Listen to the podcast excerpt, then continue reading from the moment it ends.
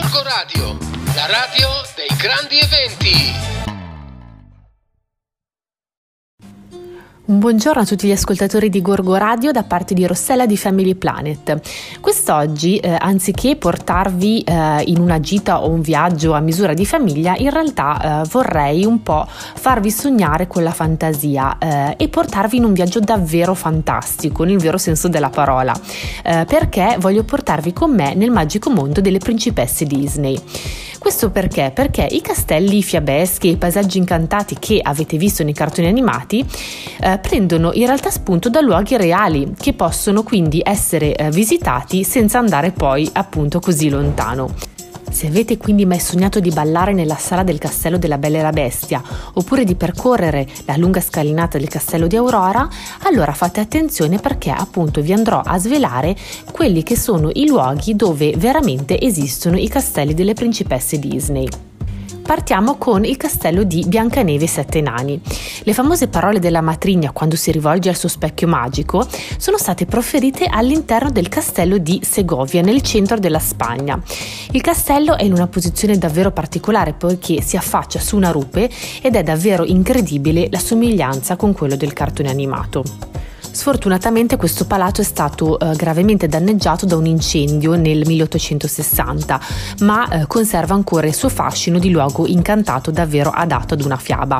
È comunque visitabile al costo di 5,50 euro oppure anche di 8 euro, comprendendo anche la visita alla torre. Andiamo invece a vedere quello della Bella Addormentata. Nella prima parte del film, prima della maledizione lanciata da Malefica, la principessa Aurora vive in un meraviglioso castello che poi lascerà insieme alle tre fatine per ritornarci da adulta. Questo è un po' il cartone, la fiaba che conosciamo. Questo castello, che sembra sia stato di ispirazione anche per il cartone di Cenerentola, si trova in Baviera e precisamente in un nome un po' impronunciabile perché si chiama Neuschwanstein e fu costruito a fine 800 da Ludovico II per omaggiare Wagner. Per arrivare a questo bellissimo castello della Baviera, dalla stazione di Füssen in pochi minuti si raggiunge il centro visitatori, altrimenti in alternativa si può arrivare in macchina e lasciarla nei parcheggi a pagamento. L'unica cosa, fate attenzione perché c'è davvero un numero altissimo di visitatori per questo castello, quindi può essere che ci sia anche parecchia coda. Tra l'altro i biglietti si possono acquistare soltanto presso la biglietteria del castello e non online. Andiamo invece un po' a conoscere la Bella e la Bestia, il castello della Bella e la Bestia. Il piccolo borgo innanzitutto dove abita Belle è un tipico paesino della regione francese dell'Alsazia, al confine tra Germania e Svizzera. È il piccolo villaggio di Riquewihr, dove sembra davvero di entrare in una favola, semplicemente passeggiando tra le sue caratteristiche casette colorate e perdendosi tra le sue piccole vie. Ma il castello dove poi Belle incontrerà appunto la bestia è invece ispirato a quello di Chambord, tra i castelli della Loira. Venne costruito nella prima metà del Cinquecento da Francesco I, che lo utilizzò a lungo come residenza nella stagione di caccia. È in stile rococò e circondato da giardini lussureggianti, conta all'interno ben 420 stanze, tra cui la famosa biblioteca e la sala da ballo che è diventata molto famosa grazie al cartone. Il castello si può visitare tutti i giorni spendendo soltanto 14 euro.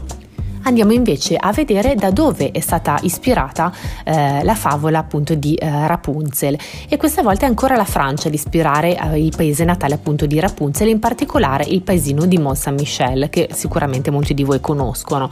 È un luogo infatti molto turistico e conosciuto per il particolare effetto delle maree che ogni giorno creano un paesaggio davvero molto suggestivo. Su questa piccola isola appena a largo della costa infatti si incontrano la Normandia e la Bretagna. L'imponente abbazia che domina il paesaggio è uno dei monumenti più affascinanti del paese e la sua storia ed architettura sono davvero memorabili. Si può visitare l'abbazia al costo di 9 euro tutti i giorni dell'anno, tranne Natale e Capodanno. Adesso invece ci spostiamo in Svizzera, perché è proprio qui che il castello della sirenetta Ariel ha tratto ispirazione. Infatti il castello del principe Eric è unico in quanto posizionato sulle sponde di un bellissimo lago. È il lago Lemano in Svizzera, dove appunto si erge il castello di Chillon.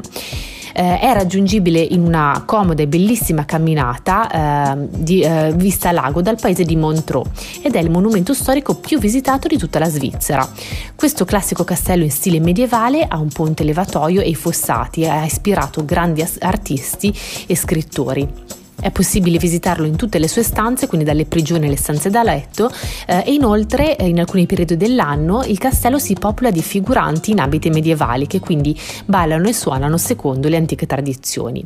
Andiamo invece in una delle favole Disney un po' più moderna, un po' più recente, ovvero la nostra Elsa di Frozen, che sicuramente tutti i genitori conoscono.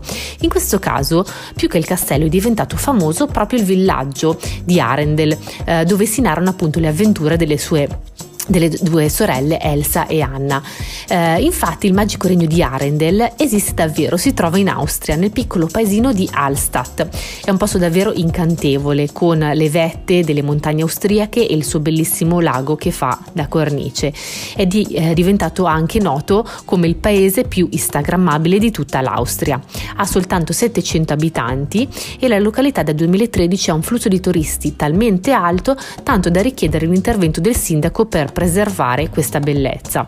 La chiesa, dove invece viene incoronata la regina Elsa, trae ispirazione dalla chiesa di Sant'Olav in Norvegia, mentre il castello di ghiaccio si trova davvero in Quebec, in Canada, all'Hotel de Glace. Chiaramente tutti questi castelli al momento subiscono un po' delle restrizioni di visita per le normative Covid, ma comunque spero di avervi un po' incuriosito e magari segnatevi queste mete per i prossimi viaggi. Quindi vi aspetto la prossima settimana con Rossella di Family Planet, e per eventuali approfondimenti potete sempre andare a vedere sul nostro sito familyplanet.it. A presto! Borgo Radio, la radio dei grandi eventi.